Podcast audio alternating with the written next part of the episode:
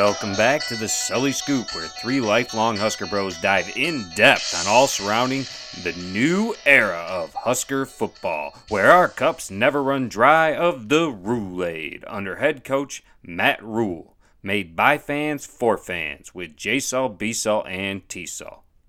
The Sully Scoop is the official Nebraska Cornhusker football podcast brought to you by Big Banter. Joining the Scoopers this week, we are bringing on an old friend, Big Dog. Thanks. Glad to be back. Looking forward to another uh, big red football season this fall. So are we, Big Dog, already claiming them, you know, the offseason national champs here on the Sully Scoop. But to kick it off today, B-Sul, what do we got in stack here?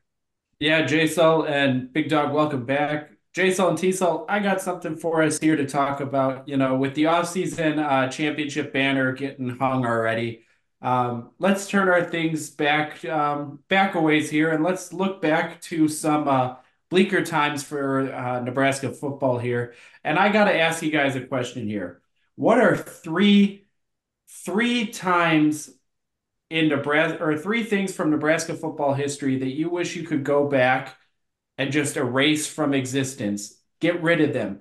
Could be a bad memory, could be a bad hire, could be a bad game.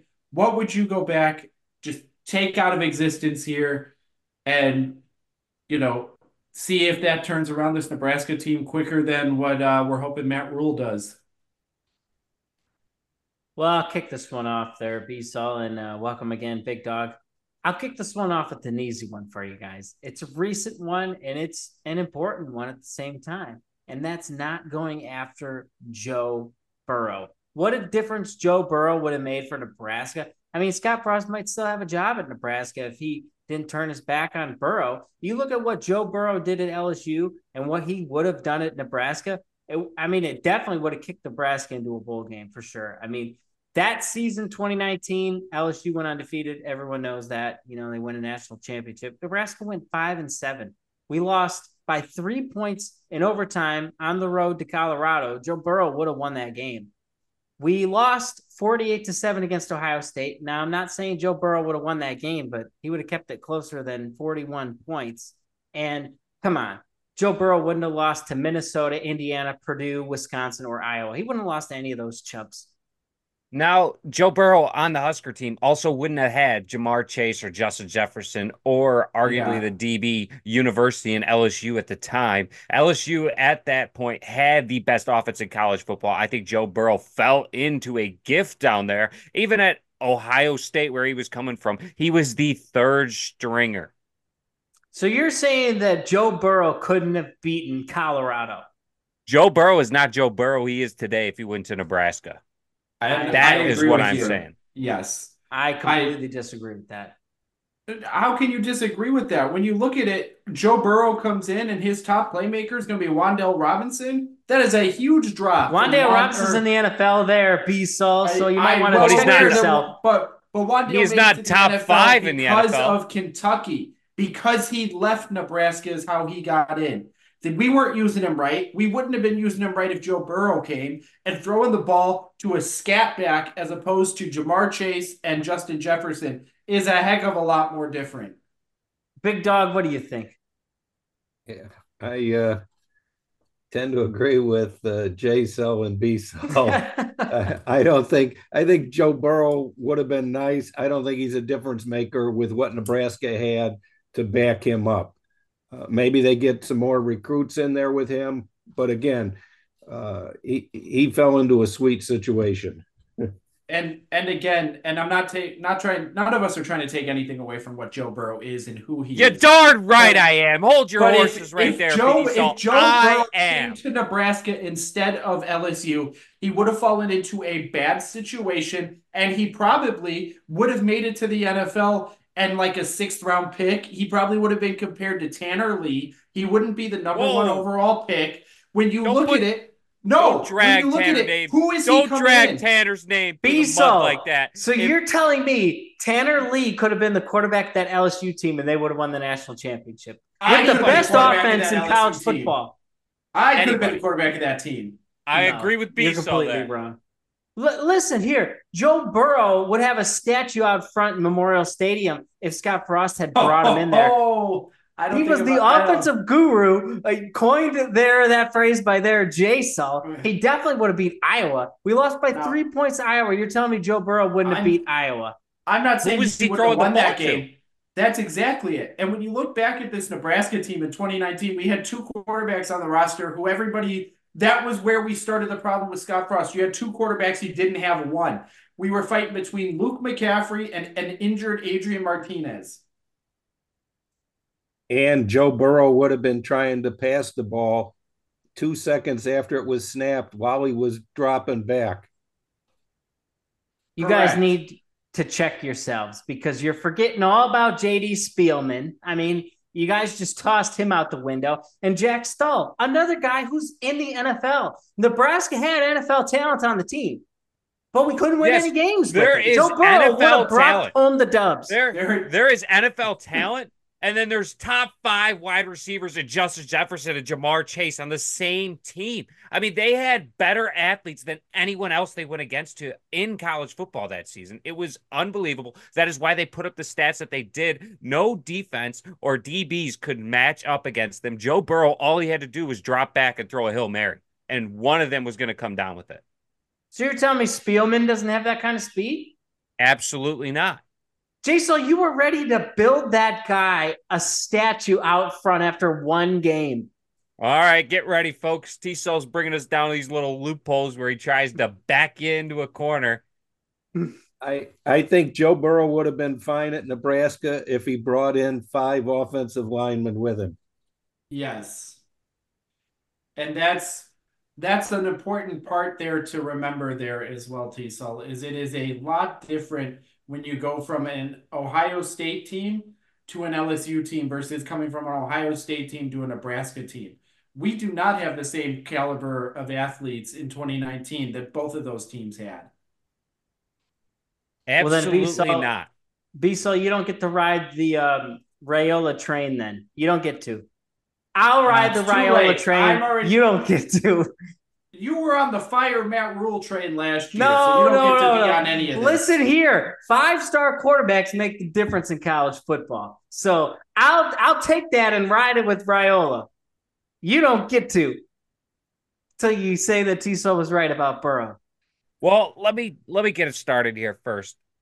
T Sul and I are now off the train. The train was going in reverse. We weren't going for the fire. We were going for the Hall of Fame, okay? Because he got the five star number one guy at the time, Dylan Raiola, who since dropped because he left an ESPN SEC school. Everyone knows it in Georgia. So they dropped his rankings. So happens, whatever. We'll see what he does in college for these Huskers. But I do want to say that the number one thing that you got to look at is the hiccup in the Huskers is firing Bo Pelini. We have had nine seasons since Bo Pelini has gotten let go, and we have one winning season, and it came with Bo Pelini's recruits. Now, now, Jason, before we before we turn the page here to the Bo Pelini firing, because I've got I've got some thoughts on that too. I do have one more thought here on the Joe Burrow thing, and T-Cell, one thing that Joe had when he went to LSU, and even back when he was a backup at Ohio State, he had a center.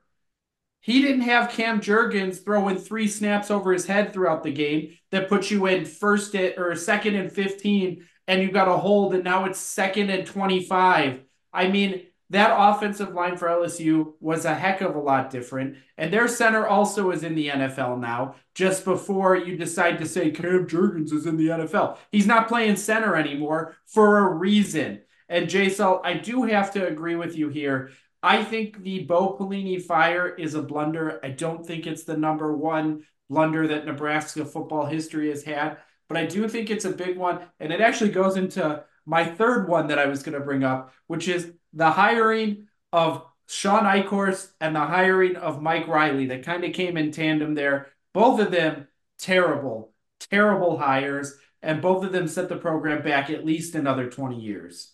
Now, before we jump on that, I got to check B-Cell here. He doesn't get to get he doesn't get to just come in and kick the can into the sunset just like that. Okay, we argued a lot of guys, centers in the NFL, wide receivers in the NFL, running backs in the NFL.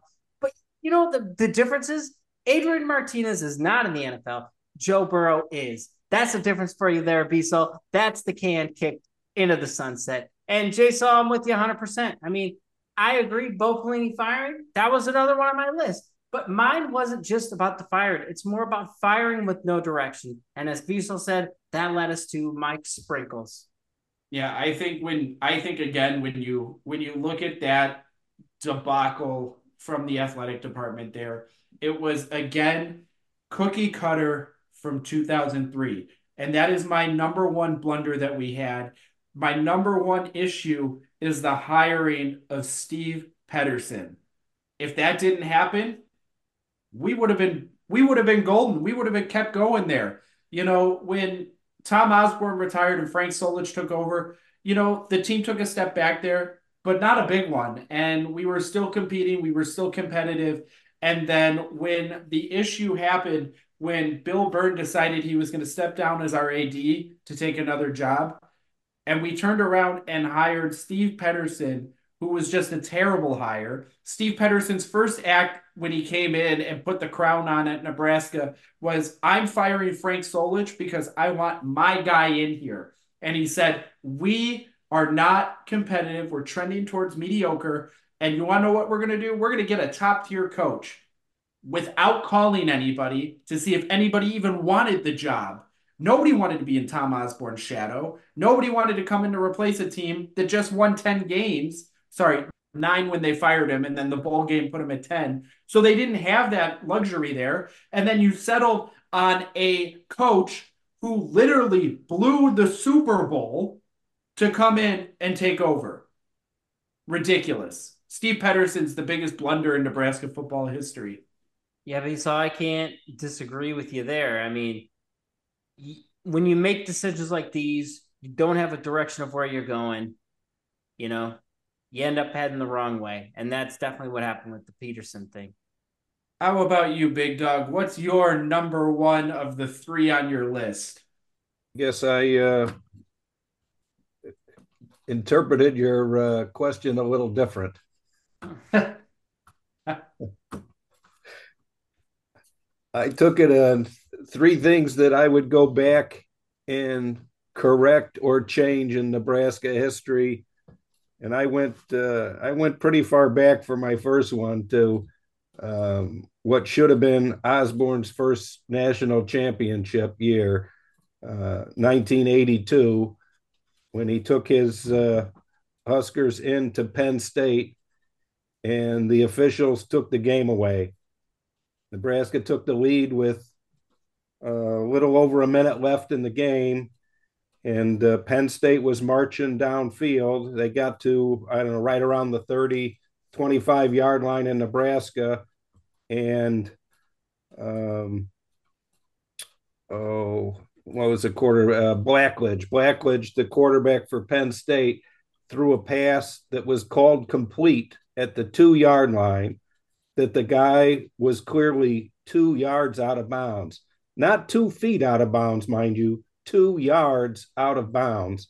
It was called complete with nine seconds left, and Penn State ended up scoring from the two yard line to win the game um, you know, 27 24. They won by three and went on to win the national championship.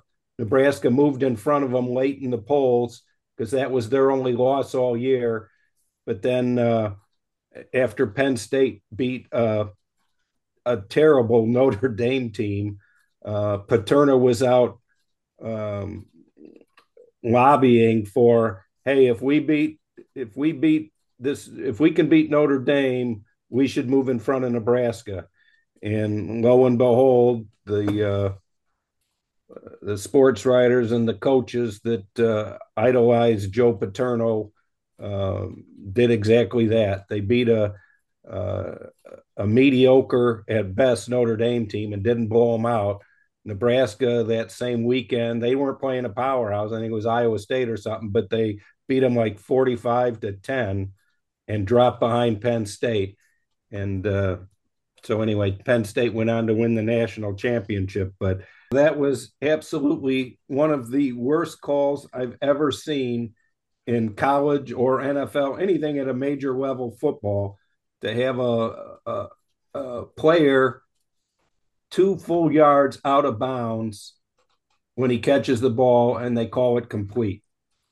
So back if we would have had back in the day, you didn't have uh, booth review, but if you did, that one definitely would have been overturned, and Nebraska goes on to win the game and likely the national championship, as that was their only blemish on the record uh, that year.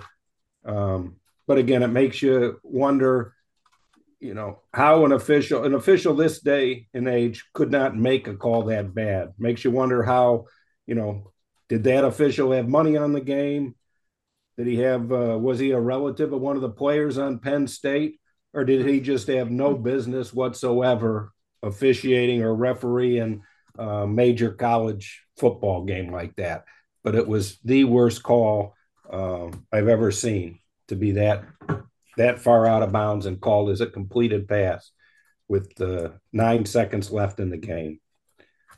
Now, big dog, you want to get real for a sec, and I'll get real with you too. I'm all about these conspiracies. I'm all about people, you know, the conspiracies of people putting money on the game, reps putting money on the game, whatever. Let, let's talk about recent Nebraska history and add it on top of that. How do we have so many blown games and games that you look at it and say there's no possible way this team loses, and they do? Let's talk about that too in our conspiracies. Now, T-Cell, what what Big Dog here and Big Dog just to put out here, you didn't misinterpret the question or the assignment either, because I've got one that's a change as well. Um, but the one thing you're taking away here is, uh, and listen, I agree with you that it was blatantly out of bounds, should have been a national championship, all of this. You are taking away a lot of hard earned money from those street vendor t shirt sellers out in Lincoln there, where they were selling those uh, t shirts with the uh, sideline extended after the game there. Yes, and then they further uh, jumped on it the next year. Alabama went up to Penn State and got screwed, likely from the same official when their guy caught the ball in the end zone and they called him out of the end zone. Because I remember there were T-shirts out there. Ever wonder where that where they found that extra three yard strip along the Penn State Penn State sideline? Alabama found it on Saturday, and they showed it the same section cut out of the end zone where he caught the ball. Hmm. So, and back in those days, you know, let's face it, the uh, college officials probably weren't earning the money they are today. So maybe they had to make it up by gambling and uh, taking over games that way. Well, I can promise you, Big Dog, they're still doing it in today's day and age based on some of these calls that I see go against Nebraska week after week. And let's talk about my one that went viral on Twitter after it happened when Michigan State blatantly tackles our wide receiver and the ball lands in front of him, and oh, nobody makes a call. Why is that? Well, you want to get into it. Their biggest scapegoat they can have is stands because they can't go back and they're not going to overturn it, but they're not going to go out there and say that they were 100% wrong either. They were just going to say, you know, we really didn't know. When in reality, you should either confirm it or deny it. I mean, you're not going back yeah. to change it. You're going to make the call there. If you're going to go with what was called on the field, confirm what was out on the field. Don't go with stands because that is just their scapegoat for getting out and getting whatever they really wanted called called. Okay, so Correct. I completely 100% agree with you there. You got video evidence in front of you. Make a damn decision or don't take that job. Get someone else in there who's willing to say, yes, they were right or yes, you were, or they were wrong but none of this stands. I agree with you. And yeah, you know, if you're add- so if you're so sure about it on the field before it even goes to review, then you should be sure of it coming out of review. And, and you know what? Maybe a lot of it's coming from the fact that the NFL and college football just don't have clear rules. And when you leave a rule up for interpretation, it's going to change based on the person making the call. And that's why we see all these different calls and all these different games. Because I watch baseball and their replays in baseball, and their their calls that they have to make are a lot closer than the football calls. I can promise you that.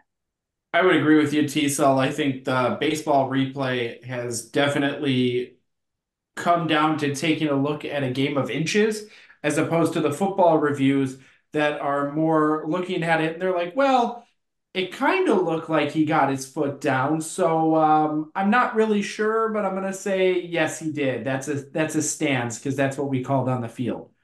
Yeah. It is oh. also 2024. We have technology nowadays where you can point a laser. And guess what? If the NFL or college football needs a laser pointer, they can give me a call, Jason here on the Sully Scoop, and I will come out to every game and point the laser on the sidelines.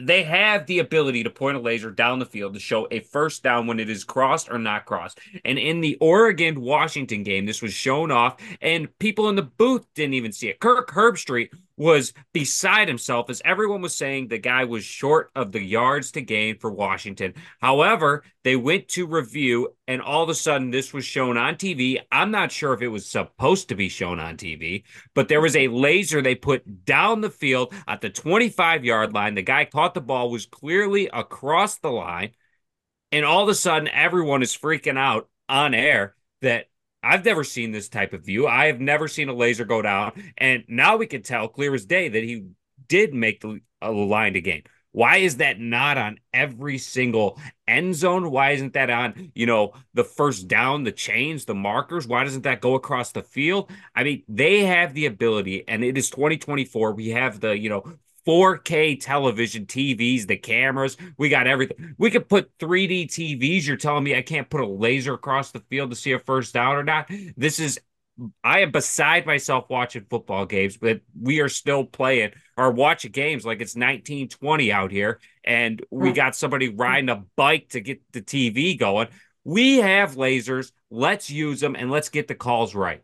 Well, it's Jason, not even just the laser. It's the they have the ability to in some games I've watched them where they zoom in and it's a it's a clear picture. They zoom right into the nose of the football and the knee. I just think the guys doing the booth review, not all of them know what tools are available. It's like they've never been trained. And the guy out there um, that used the laser to show on the screen, he's probably playing around and figuring, oh, we got a laser here. Let's see how that works.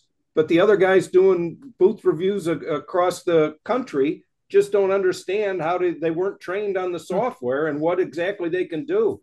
You very rarely see them zoom in, but when you do, it's like, why aren't they zooming in all the time? Why are you looking from, you know, so far back? Did it cross the goal line? Did he go out of bounds? And you can zoom right in on it. And Big Dog, the reason is because it's who you're playing. If you're playing against Ohio State, they ain't zooming in for shit. I mean, let's be honest.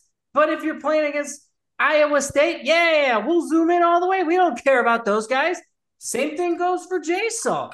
Who are you playing? Who are you playing against? They pulled out all the bells and whistles for Washington and the laser. And why is that? Because Washington needed the boost to get into the playoff for the Pac 12 that doesn't exist anymore. Or does it? They did Nobody not need knows. the boost.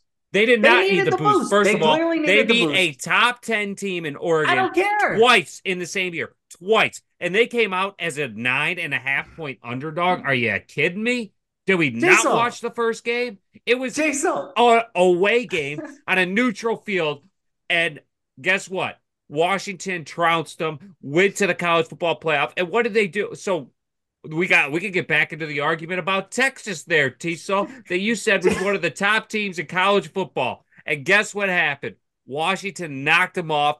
Don't go touncing on Washington's name right here. Jason, it had nothing to do with Washington. What I'm telling you is every team in the playoff needed the boost. Michigan needed the biggest boost of all because those guys stole everyone's playbook, and yet they were still allowed to play in the game. The Big Ten didn't care. They're like, hey, you're going to the playoff oh, then we don't care that you took everyone else's playbook. And unfortunately for Michigan fans, we're never going to stop talking about it because you guys cheated and stole the national championship. We're never going to stop talking about it. So you guys may as well just embrace it that, hey, you may as well make print a shirt in Ann Arbor that says, we stole everyone's playbooks. We stole the championship. We don't care. Because that's what I would do. At this point, that's what I'm telling our coaches to do. Steal everyone's playbooks steal everything. Nobody cares. Win a championship. Deal with the deal with whatever later. Who cares? Okay, I want to ask you one one thing. How did Alabama get boosted to the national or to the college football playoff? We got him, folks. We got him. Jason, they all got boosted. Were you How listening or were you not listening? How did they get boosted? Money, because money talks, Jason. They definitely Okay, ESPN we paid the big bucks in the background, just like NBC and ABC and whoever the heck else the Big Ten, you know, dealt up with. So Washington paid for the lasers. No one else paid for the lasers. You had to pay a couple million bucks before the season. Hey, do you want to boost out the lasers in your game? And everyone else, you know, shrugged them off. Washington didn't. All I needed to know was you agree there's an SEC bias and the ESPN owns the SEC and they own college football playoff and they have the money and it's all about the money. Well, what what's Michigan then? Are they the SEC bias there, Jason? Are you saying Michigan should have been in the playoff? That's No, your that's your cheated. odd bird They out. cheated. That's your oddball That's- out. How is how are they the oddball out? They're not the oddball out. The They oddball be cheated. undefeated Florida State. Michigan shouldn't have been undefeated. If they didn't steal everyone's playbooks, I highly doubt they go undefeated. And yeah, that could be taken as a hot take, but ultimately, Jim Harbaugh didn't win jack crap without cheating. Let's be honest. He's he cheated all last year too. So their undefeated Big Ten last year doesn't count. Throw it out. The guy's in the NFL now. He's gone because he can't win without cheating. He never won in the NFL. He got busted in the Super Bowl. Yes, but I'm not saying that. I think they got boosted because of money too. I think the the Big Ten back then because that was their only opportunity at that point to get to the college football playoff. And what do they want? They want exposure to get more money, and it's all about the money scheme and the money grab. And that is why they just buried their investigation, and that is why the NCAA investigation is still going on. That is why Jim Harbaugh left because he knows it's going to be a crackdown. There's going to be sanctions on Michigan coming up here pretty soon, and it's all going to come to a fall. However, there's one thing that they're not going to be doing.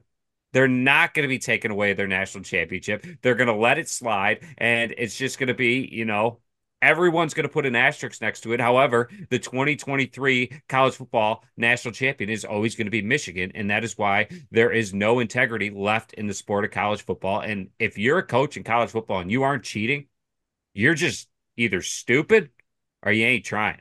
I mean, th- there's no other thing to do. Take the slap to the wrist. You're still getting paid. Jim Harbaugh was getting paid the whole time. He's still getting paid, and he won a national championship.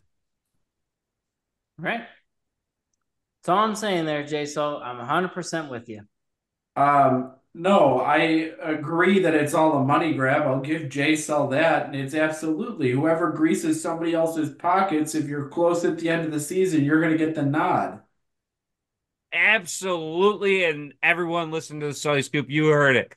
Everyone, big dog, you can you can even get on my side too. Everyone he already has, he let me know before, is on J Soul's side, and uh, nothing new here, folks. Well, getting back on the topic, I guess on you know a downfall to the Huskers and something that we could go back and change, or you know what really hurt the program was the last Big 12 championship the Huskers were ever a part of. And just like Big Dog's type of call there, you know, the refs blew the game. The one second left on the clock, that would have changed the, the outcome for the Huskers that year. And unfortunately, it boosted Texas into the BCS national championship. Yeah, Right that's. Jay Sell, that was actually on my list here as well. That phantom one second. Um, listen, the clock's hit zero. Everybody knows it hit zero. Then you've got all of a sudden, you know, they bust out the replay back in 2009 and we can zoom in and see, oh, oh, look, right before it changes from one to zero.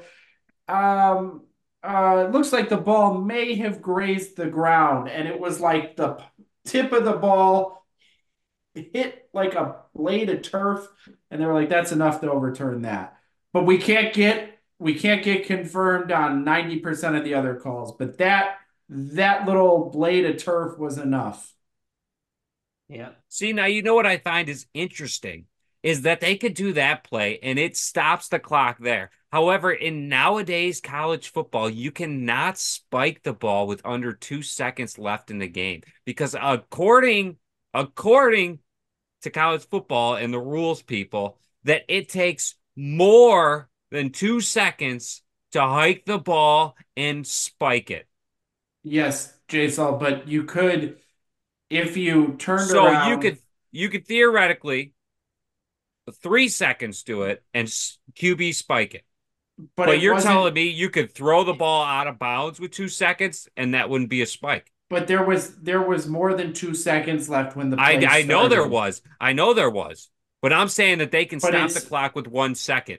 And according to them, it takes more than two seconds to QB spike the ball. When we I would say it takes less than that.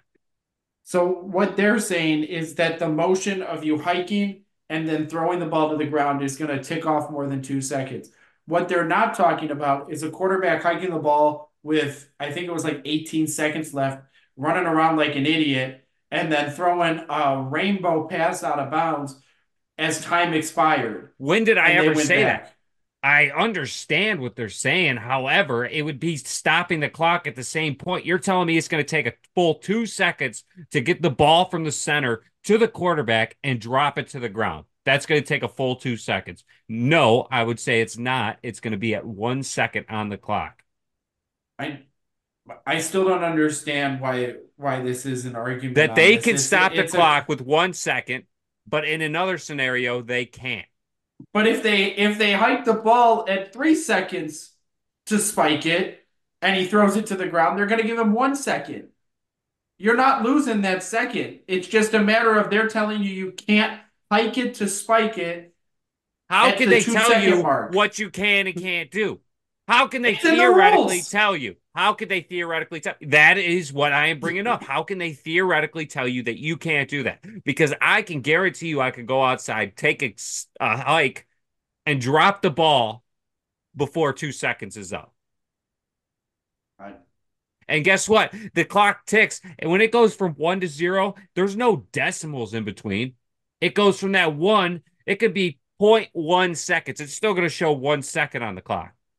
Until it hits zero, zero, zero, the clock is not going to hit zero. And therefore, is what I think is BS about that rule. And if that is going to be the rule, then how can one second be on the clock when the ball hits the ground out of bounds? Does anybody else want to try and take a stab at explaining to him that this is two different things? Well, I understand you know it's two different things, but how can you stop the clock in one scenario but not You the other? Still can stop the clock if you're going to spike the ball. You can stop it down to one second. They're just telling you you can't hike it at two seconds. However, if you could theoretically do that in under two seconds, which is possible, I've seen it before in games. However, they just came out and said you can't do it. If you can get it to stop with one second, why can't you hike it with two seconds left on the clock? Because the other side too is if you're running up to spike the ball, the clock's already running. So Okay, the if the ball hits the the, time ground with not- one second left, if the ball hits the ground with one second You are left, how are you going to less than a second to get up, hike it, and spike the ball now. I'm saying if they hike the ball with two seconds, where did less than a second come? Because the clock's already running. So by the time they get ready to do it, You You're already- hike it at two seconds.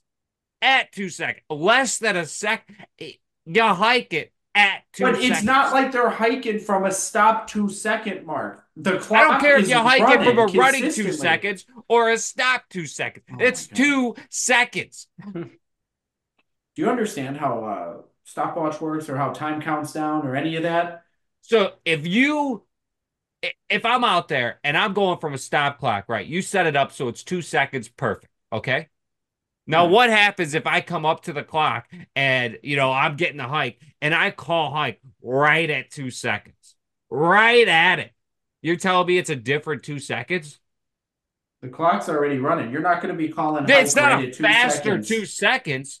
Two seconds is two seconds. It's not faster because it was running But before. the time will already it's be ticking- moving down. The official game clock person That's doesn't just hit start right when you do a hike. It's a delay.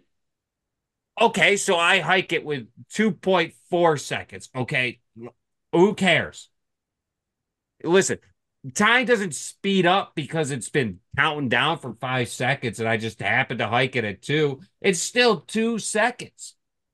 If you can get the ball to hit the ground at one second out of bounds, why can't you do that with a QB, you know, spike? That's pretty much what I'm saying. Nobody's saying you can't spike the ball and have one second left. You just did. You said you are in. It's impossible to do in two seconds. Well, here's another issue. Why in basketball do we get the milliseconds when it hits 10 seconds or whatever, but we don't get that in football? Because for the And ball that's to what hit that is. for the ball to hit out of bounds, I guarantee you there wasn't a second left. There might have been a point one of a millisecond, but that ain't a second. And that is where my argument is coming to there, T-Sul. That it is going to show one on the clock until it is 0.000 seconds. But B-Sul's over here thinking two seconds of a running clock is faster than two seconds from a stopped clock. I just don't understand how you don't grasp the rule that they put out. I don't get how you don't grasp the rule. They, they're telling me even if you I- spike the ball with I'm one pretty second sure I on the clock, the rule. you spike the ball with one second on the clock, ball clearly hits the ground, doesn't matter. Doesn't matter. However, you could hike the ball with 15 seconds on the clock, run around for 14 of them. Sorry, you know, 13, yeah, 14 of them. Screw it, 14. And then decide to throw the ball at the ground with one second left.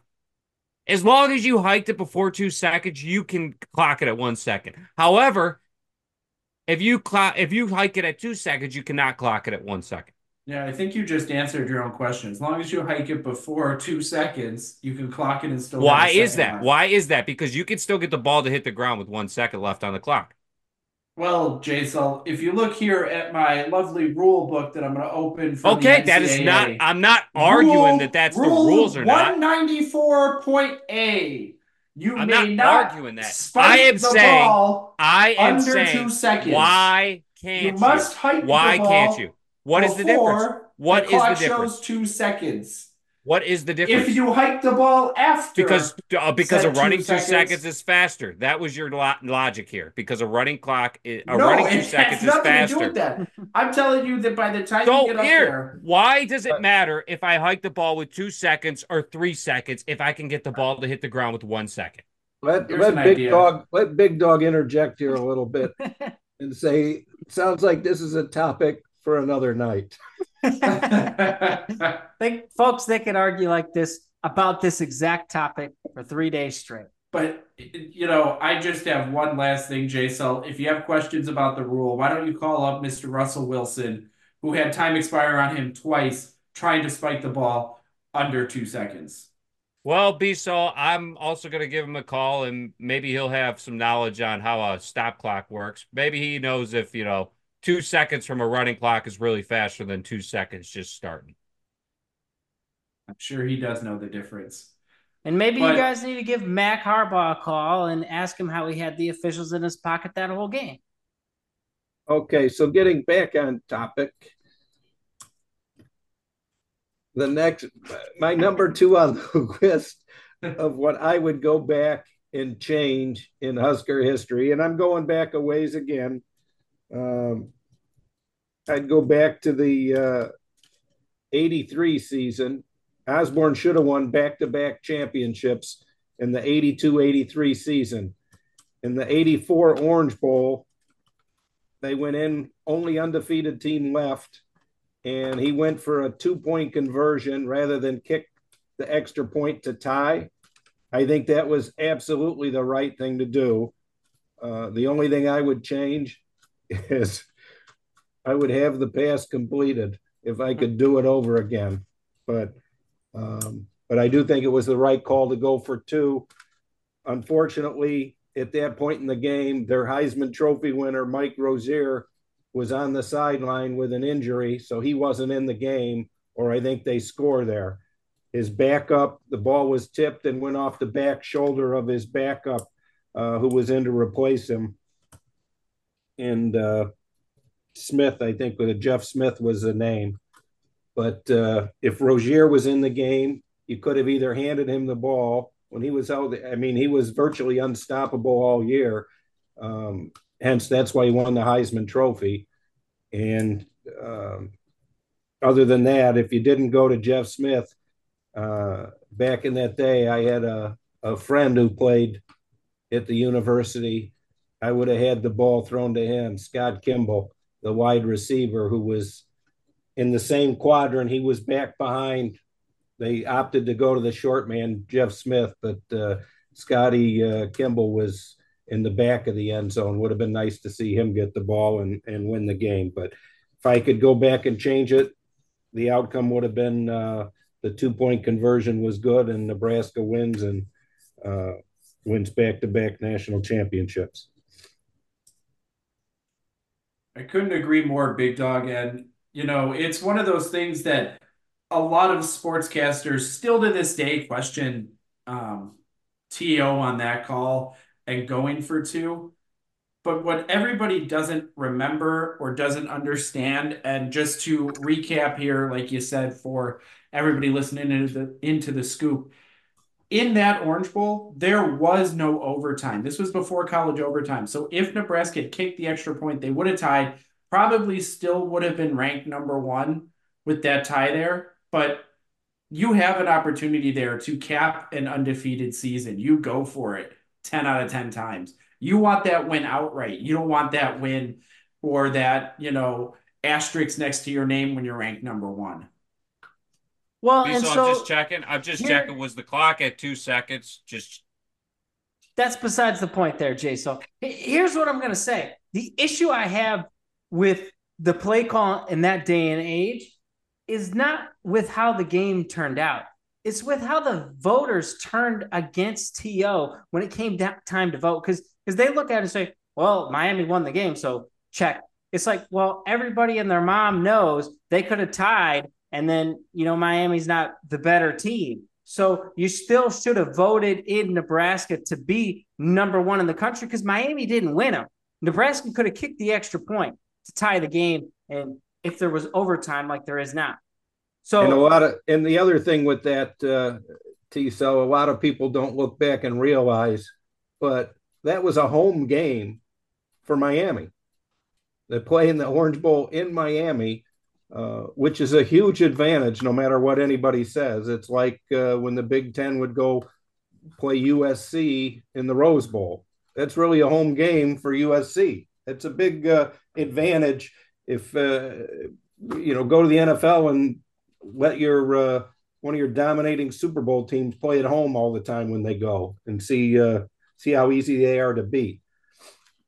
Exactly, but that that that would have been my argument, and maybe for them to split it. But I get that's not how split um, national champs work. You know that the two polls had to literally be split. But I'm surprised that all the coaches and all the media turned on Nebraska and TO in that day and age because if you actually watch that game, you can't say that Miami deserved to win that game based on how the end played out. Like you, you could have, you, you would have just been voting saying, well, he should have kicked it and tied, and then at that point, you know, maybe there's a split decision, or you know, you just give the nod to one or the other. But Miami didn't actually win that game, and Miami knows they didn't win that game. Overtime would have had to decide that game, and that's why T.O. is like, let's go for two because I don't really have a choice. He felt like he didn't have a choice, and the voters turned on him. He should have got voted, you know, number one in the national champ because Miami didn't beat them. No, one hundred percent agree that uh, if they looked at it and you looked at the stats just on paper, they both had one loss. A loss to Miami in Miami was a better loss than what they had, and if you looked at their uh, the team all year. Uh, Nebraska had, if not the best ever, one of the best ever offenses in uh, college football history, averaging 50 points a game. I mean, that was the first game that was even close. Um, and they just opted to go for two. Osborne after the game, you know, and, and still to this day, he he said, I felt um, you know, if if you're going for a national championship, you should go for the win and not settle for the tie. But yes, it would be totally different today when you just kick the extra point and go to overtime and let the better team come out on top. Yeah. But I mean, it just goes to show that, you know, voters and media and everybody didn't have a backbone back then, just like they don't have a backbone these days. They gifted Miami that championship, just like they gifted Michigan this year's championship. Now, one other thing that I just want to tie in here before we uh, wrap the page up on 1983. Uh, Nebraska did, while they were in the Big Eight, play two big. They weren't in the Big Ten now, but now currently two Big Ten opponents in that game in that season there. And I got to tell you guys, so, those two scores would just be so sweet to see these days. Even next year, if Matt Rhule could pull that off against Penn State, 44 to 6, against Minnesota, in Minnesota, 84 to 13. God, th- those would just be fantastic to see this coming year. Yes, totally agree. well, if you want to get on that topic here, B, so let me dive into something real quick. Now, this isn't going off of, you know, my list or anything like that, the, the three topics we were going to bring up. However, Scott Frost comes in with an average his winning percentage of 340 in what is it? Four five years, he went 16 and 31 with 340. And we hired Matt Rhule after that. Now let me take you way back to 1957. William Jennings was hired. He coached for five seasons. He went 15 and 34 he had a winning percentage of 310. Pretty comparable, if you ask me. The Huskers, after firing William Jennings, went on to hire Bob Devaney, who coached 11 years with a record of 101 and 20. With two ties, he went with a record, or sorry, a winning percentage of 829. I think this could be history repeating itself, just like T Sul always likes to bring up. Well, it didn't pan out for me last time, and I was way off with that uh, best three and nine team all time. So I hope you're not way off with this one. Yeah, T Sul, I think all of us would be happy if history repeated itself in this case here. And that's a fun stat you brought up there, J Sul. But let's get back to it. I've got two of the three for each person here. T Sul, what is the second thing you would replace with Nebraska football or go back and change? You mean third thing? My second thing was firing Bo Pelini with no direction, which led us to Mike Sprinkles. So my last thing is I would change that Nebraska would have beat Wisconsin in the first Big Ten game. I'm not saying the Big Ten championship. I mean, that would have just come on its own. I'm saying the first Big Ten game, I think if Nebraska came in and bullied Wisconsin the way that they bullied us, if those were reversed, I think, you know, Nebraska's history would have completely been changed over in talking with Big Ten history. Yeah, I think that would be that would have been a big change of events, and it really would have shown that Nebraska came in ready to play in the Big Ten, so to speak. Yeah, but unfortunately, they had to do you know, they pretty much had to change over the entire roster. And at that point, you know, the AD lost faith in in Bo Pelini, and you know, the rest is history. And I think the four uh, California schools coming in, they might get a taste of the same direction. And I'm specifically talking about USC. I think USC is in deep doo doo with the Big Ten.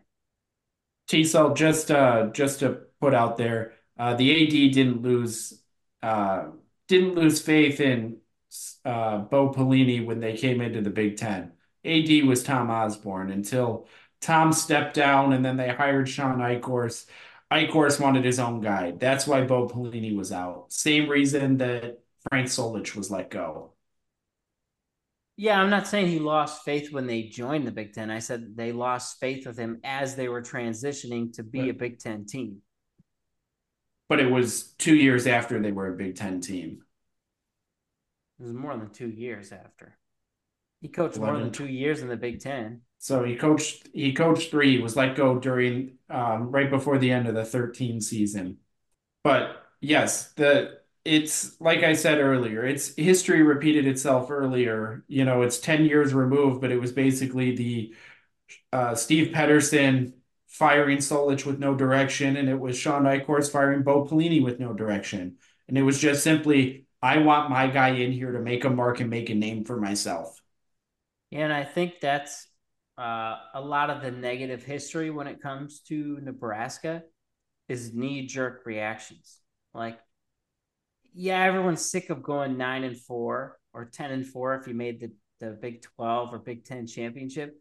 We get that. But just because, you know, people are mad and the media is getting on you, it doesn't mean you have to make a change or make a decision. You know, let the play on the field make the decision. Same thing with Solich. Like, I get the guy went seven and seven, but then the next year he went nine and three, as B-Sul said. You know, they won the bowl game, so I can't say that they would have lost it if Solich wasn't there. But so you fired a guy after going ten and three doesn't make any sense. If you wanted to fire him, fire him after he goes seven and seven, not ten and three.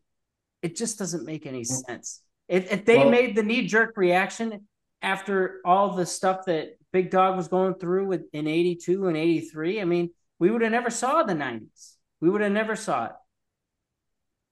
Now, T Sul, just to just to put out there, uh, Frank Solich was let go after the last game before the bowl game, so he did finish the season nine and three. The team won the bowl game with Bo Pelini as their interim head coach.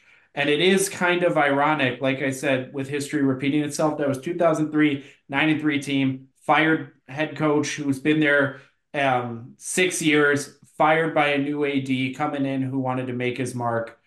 Bo Pelini, 2000. I apologize. I said 2013. It was 2014. Big whoop. But fired. A coach been there seven years. Fired after a nine and three season. Interim guy comes in and takes over.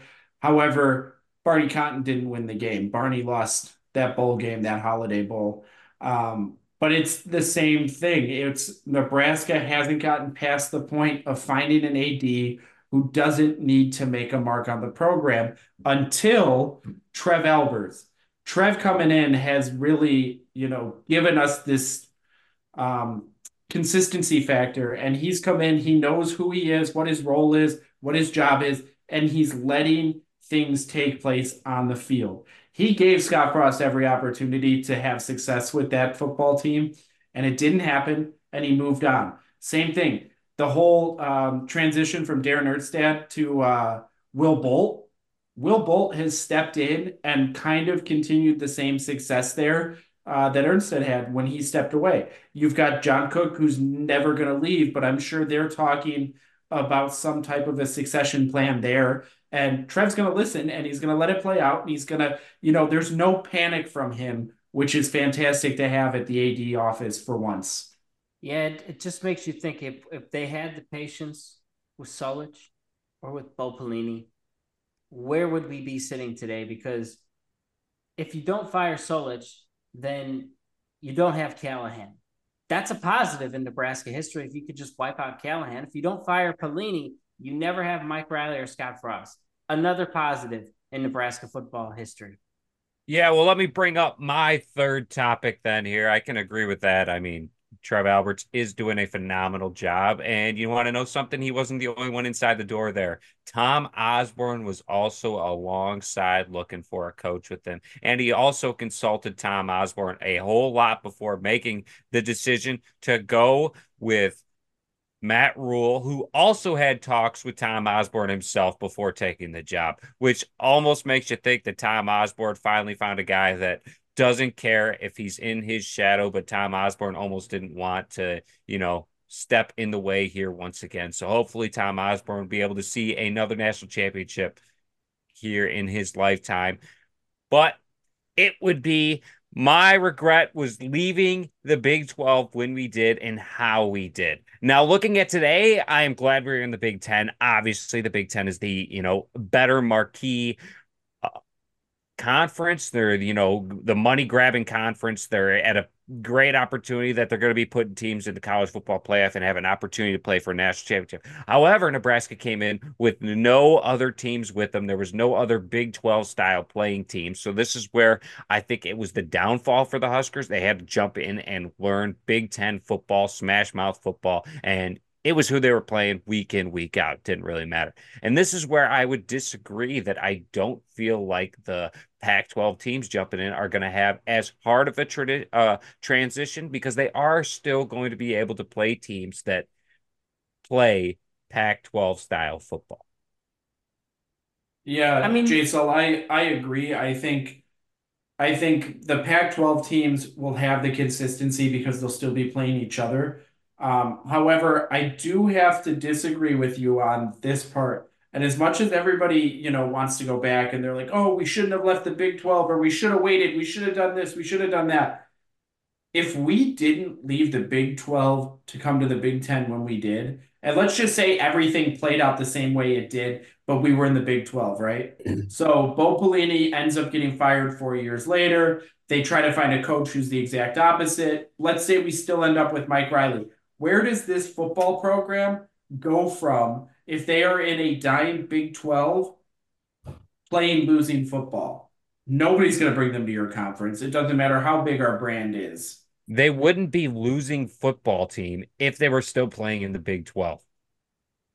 And be so I don't think the Big 12 would be dying if Nebraska stayed in. I think that's I think that's the issue because if if you talk about blue bloods in college football, the Big 12 had the most. They had Texas, Oklahoma, and Nebraska. No one else had more than two.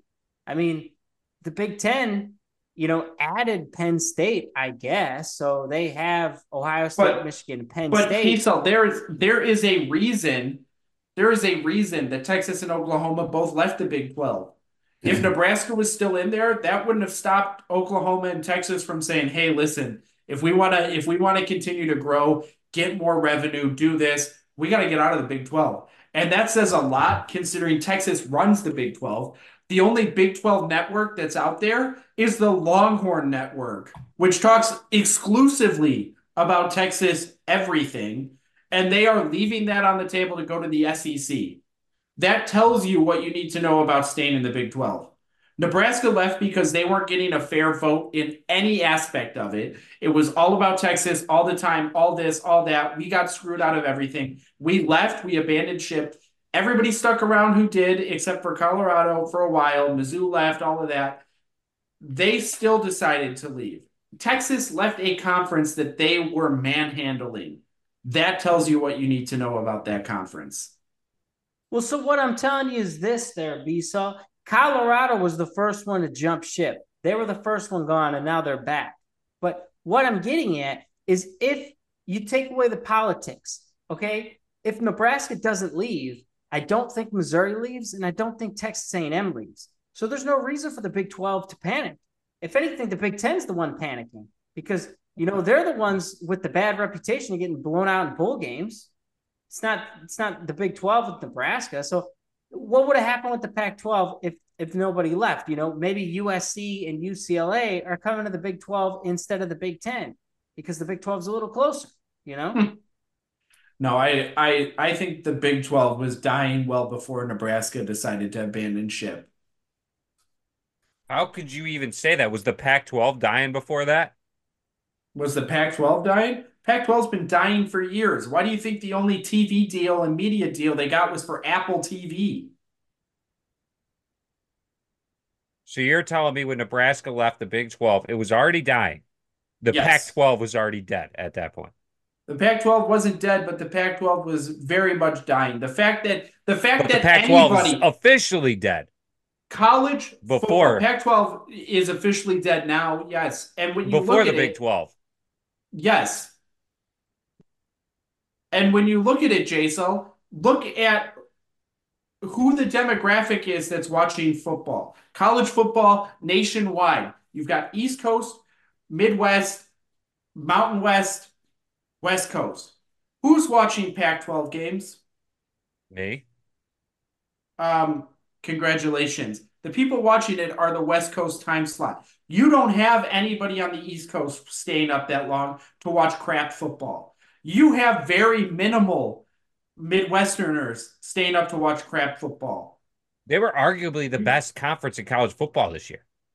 Congratulations. Took them long enough. Half their teams decided they were leaving before the season, and then they decided to play well. So, what does that tell you about it? They have a tells you that the conference decided USC. to pull out all the stops at the end when they knew they were dying, and they were like, "Oh my gosh, do we cling to do we cling to Washington State and do we build around Washington and Oregon State? Do you think we can get a BYU to leave and come back here? No, nobody cares. Nobody wants to watch Apple TV. Nobody wants to watch Pac-12 football. They want to see those big name schools compete against big name schools elsewhere. Exactly they why were the a Big dying- 12 wasn't dying. Because you had Nebraska, Texas, Oklahoma, Texas A&M, even USC, at Oregon, again, Washington. The Big 12, the Big 12 was dying, T-Sul, because they weren't taking into account the rest of the conference. It was all what Texas wants, what Texas does, what Texas gets. Yes, I'm not all arguing about that. them. I would say Texas was killing the Big 12 at the time. It was all about Texas. They had, you know, Nebraska wanted to start their own TV network, and Texas, who was who was in charge of the Big 12 at the time, said absolutely not. You can't have your own TV network. So Nebraska made the decision to join the Big 10. And what happens the next year? Oh, lo and behold, Texas starts their own TV network. So Texas was what was killing. Uh, Texas has been the kiss of death everywhere. The old Southwest Conference was run by them. They ran it into the ground, brought four teams into the Big Eight to make it the Big 12. And then, you know, for whatever reason, and probably money, because there's a lot of money in Texas, they started running the Big 12. But ultimately, it's all dollars. And, you know, the SEC gets a lot of TV coverage. It, nobody wants to, you know, I don't think they're any better than the Pac 12 when you're saying no one wants to stay up late and tune in to watch a Pac 12 football game. Uh, I don't know that anyone's chomping at the bit to watch, you know, Mississippi play unless they're playing Alabama or um, LSU. The whole reason they're doing well is because they've got their own TV network and it's called ESPN slash ABC. That's the whole reason the Big Ten's doing well. They've got their own TV network, the Big Ten network. So the Pac 12 was missing the boat by not having their own TV. The Big 12 was missing it because they had Texas TV. They didn't have a Big 12 TV hmm. network. And the same thing with the ACC. And that's where it all came down to now the Big Ten and the SEC, because they're the only ones with their own really TV networks. And uh, the SEC just happens to be ESPN is their network. They, you know, promote SEC games. They televise all the SEC games. So that is their network. Not arguing that there with you, big dog. I'm just saying if you took the politics out of it, I get what Texas was doing and what Texas is. I'm saying if you matched up conference to conference, no other conference could match the Big 12 if they could work together with Texas, Oklahoma, Nebraska. No other conference came close to them. I don't care if the Big Ten had Michigan, Penn State, Ohio State. That doesn't match Nebraska, Oklahoma, and Texas. Quite frankly, it does not. Yes, at the time they were doing okay, but Texas running the Big 12 did not have the foresight. I, I mean, the TV dollars just have jumped off the charts for college sports. They they weren't paying that much. You know, we could go back to 2000, 2005, 2010. The money that they're paying now that, that the Big Ten network gets, and now that they've um, partnered, who they partner with, they they got the biggest uh, dollar um, amount out there um, with the last TV deal they signed, and it kind of snub, you know, snubbed ESPN, which pissed him off. Totally Big dog, what is the last thing that you would change about the Huskers? To go back and and rewrite history, I I'd like to go back to the uh, '93 Orange Bowl, the '92 season, and Nebraska had one second on the clock, lined up and uh, tried a, a 45 yard field goal that went just wide left. Uh, if that if that field goal's made and 45, let's face it, the, the kicker they had was was good enough to make that. I mean, it's not like the kick was short. He just it just hooked off to the left a little. But if they make that, they win three national championships in a row. They went on uh, and won the the 94 and 95 seasons. That would have given them the 93 and they won again in 97. So it would have been four out of five years had that 45 yard field goal gone in. And instead, it gave Florida State their first national title. Yeah, Big Dog's all about setting up Nebraska's history. Meanwhile, the T-Sul, B-Sul, and J-Sul trying to set up the future history. I think we've got that in the right direction with Rhule, to be honest. And I'm watching him, and he's a recruiting machine. So absolutely, he is. Now just got to pay nonstop. dividends. Yeah. So just to recap for all the listeners here, let's go uh, down the list here. Jason, what were your three things that you were going to change? Uh, joined the Big Ten and how they did it at the time. I think they joined maybe a little early and maybe just without any other teams. I think that really hurt them in that standpoint. The one second left in the Big 12 championship game against Texas, I think that, you know, really was the downfall, especially when they were already leaving the Big 12 um, as the decision. And then that's really how you go out. It was almost, you know, everything was in Texas's way. So I think that also helped force Nebraska out of there and helped them make their decision and the firing of Bo Pelini. You got a coach with an above 700 uh, record uh, winning percentage. I think there's no way you go out there and you fire him after a nine win season. And I think, you know, we've seen the dividends of what happens when you do that. T-Sul, how about you? Recap your three option or your three things. My three things was just not going after Joe Burrow, one of the best quarterback prospects we've seen. He wanted to play at Nebraska. He had Nebraska ties, and Scott Frost dusted him off. And, you know, another five star guy in, in Raiola, Scott Frost dusted off. So I think Scott Frost just doesn't understand what good quarterbacks can do for a football team. Um, number two was firing Bo Pelini, not having a direction of where to go, which led us to Mike Riley. And then my last one was if we would have just beat Wisconsin in that first Big Ten game and how that would have set us up. How about you, Big Dog? Recap year three. Yeah, so my first one was to go back to the 82 season and uh, correct the mistake the official made on uh, awarding Penn State a completed pass two yards out of bounds. And uh, actually, little known fact: uh, Mike McCloskey, the guy who caught the pass, uh, admits that it wasn't even close. He was clearly out of bounds. Uh, he didn't admit it that day, but he does today. He says, "Oh, absolutely, it wasn't even close. I was out of bounds." But that was one.